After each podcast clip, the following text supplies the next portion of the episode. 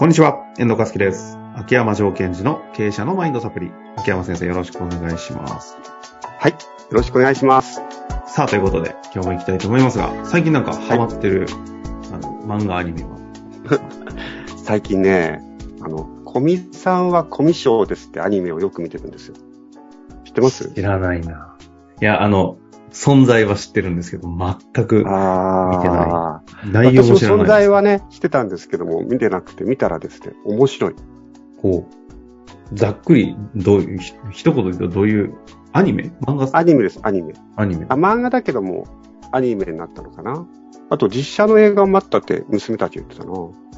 あの、まあ、美人の女性がいて、その方が、でも実は、あの、コミュニケーション障害で、このコミショウっていう言葉をそのアニメで作られたみたいなんですね。で、自分の意見をその人は言えないんですよ。ほとんど喋れない。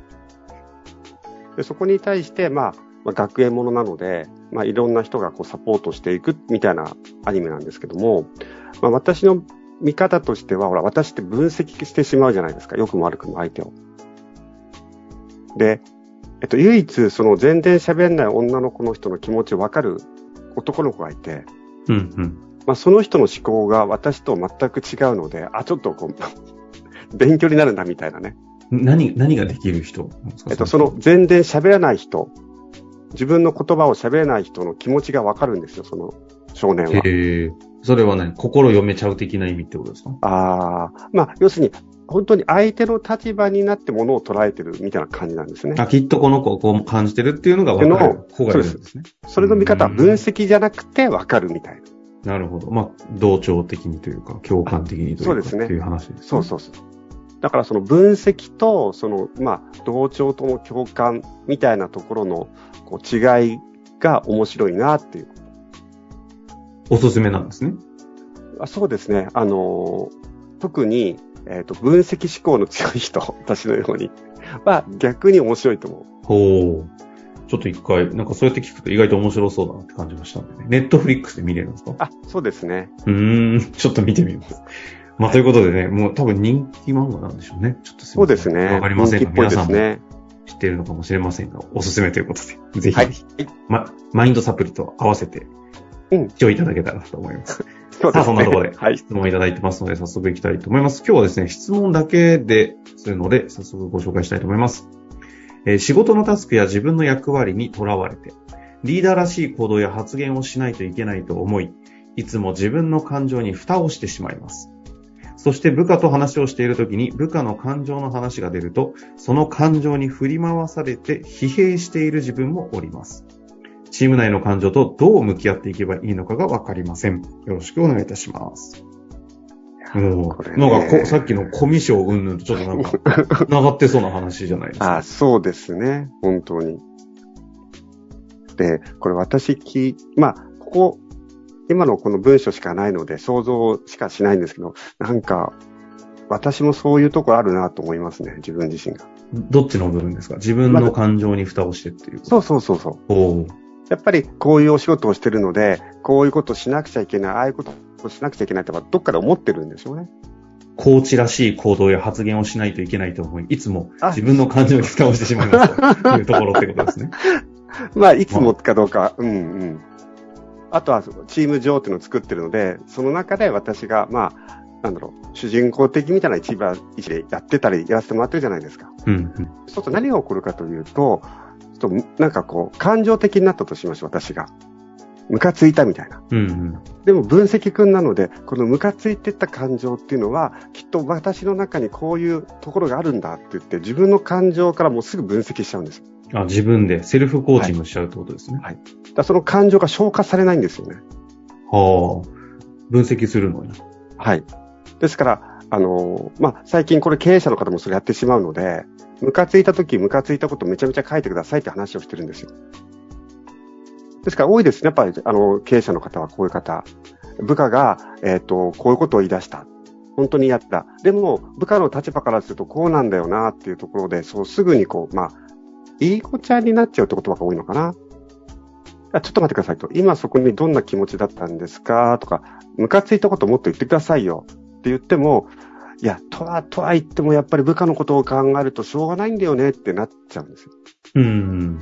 まあ、そういった意味で感情を負担にしてるのに近いのかなというふうに思ってます。ですから、そのチーム内の感情とどう向き合えばということの前に、この方自身が自分の感情をと向き合うというか、書き出すというか、それはとても重要だなって私自身が最近本当思ってます。部下の感情の話が出ると、その感情に振り回されて疲弊してしまうということについて、どうするかの前にってことですね。はい。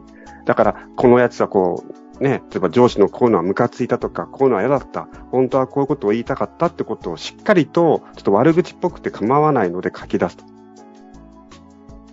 で、ちゃんと書き出していくと、その裏にあった、その裏にあった自分のちゃんとした思いだとか、うんと、まあ、願いというのか、プラス自分のこう、なんだエゴも見えてくるんですよね。うん、うん、うん。それをしっかりやっていくってことが重要ですね。で、それをしそれないと、をやった上で、あ、はい。でそれをしないとですね、感情的な人を見ると、何お前感情的になってるの仕事にはみたいな怒りになるか、うん。いや、そうそうそう、わかるわかるっていう、その相手の感情に自分が吐き出してない感情を無意識に乗せちゃう場合があるんですね。ですから、しっかりと感情と向き合った上で、チーム内の感情をどうどう向き合えばっていうのは、えっと、まず決めていただきたいんですよ。この時間帯はどうするかって。この時間帯はあくまでもこの部下の方に寄り添い切るんだと思うんだったら寄り添い切ってください。うん、うん、うん。今はそういう時間ではないんだと。寄り添いつつ、しっかりとこの人がすべき方向に向けていくんであれば、ここはまあコーチング的分離関与というのが必要になってきます。ですから、えっと、チーム内の感情とどう向き合うかというのは言い換えると、その場面ではどうするかということをその人が決めるということです。うん。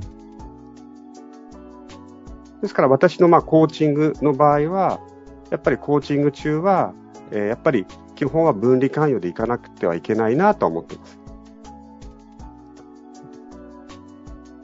えっと、分離関与でいかなくてはいけないなっていうのは、結構、専門用語的な背景わかんないと、ちょっとイメージつかないかなと思ったんですけど。えっと、はい、ありがとうございます。えっと、相手の感情をちゃんと聞くんだけども、そこに、えっと、同調しないということです。あ、そうだったんですね。なんとかさんは悲しかったんですね。みたいな感じでいくということ。それを、うわあ、わかる、本当いや、いや、それ辛いよ、辛かったよね。っていうふうには、なんか、いかないようにしてるということです。えっと、それは、そうした方がいいときはどういうときっていう話でした？やはり相手が進むべき方向があって、そこに対して寄り添っていくという。相手がちゃんとそこ、あの、例えば相手、部下の方が目標とか目的に向かって進んでいく。それをしたいのでお話をさせてくださいという場合は、その分離関与というのが重要になってくると思います。うんうん。そうではなく逆にその、そうではなくの方はどういうときだやっぱそうではなくて、まず自分のことを知ってもらいたいとか、ただただいい意味で話を聞いてもらいたいときって必要じゃないですか。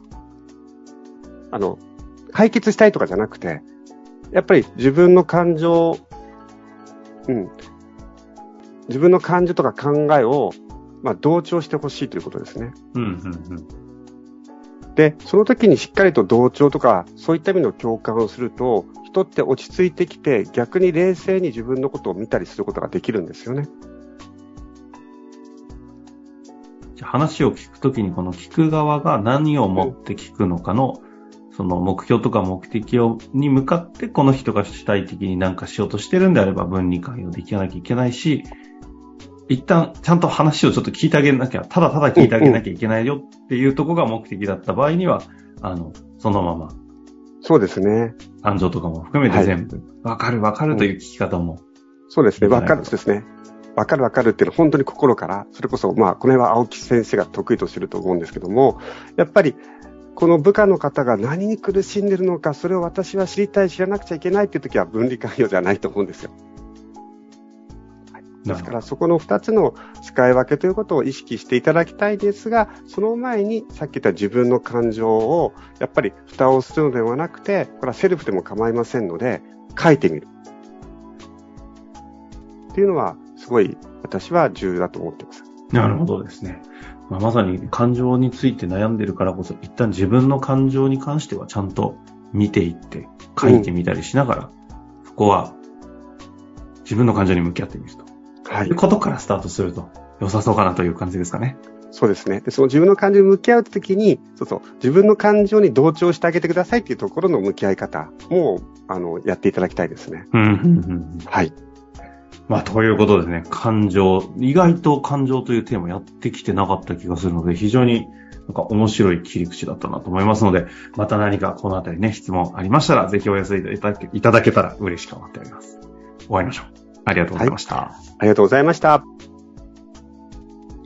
本日の番組はいかがでしたか？番組では秋山城賢治への質問を受け付けております。ウェブ検索で秋山城と入力し、検索結果に出てくるオフィシャルウェブサイトにアクセス。その中のポッドキャストのバナーから質問フォームにご入力ください。また、オフィシャルウェブサイトでは無料メルマガも配信中です。ぜひ遊びに来てくださいね。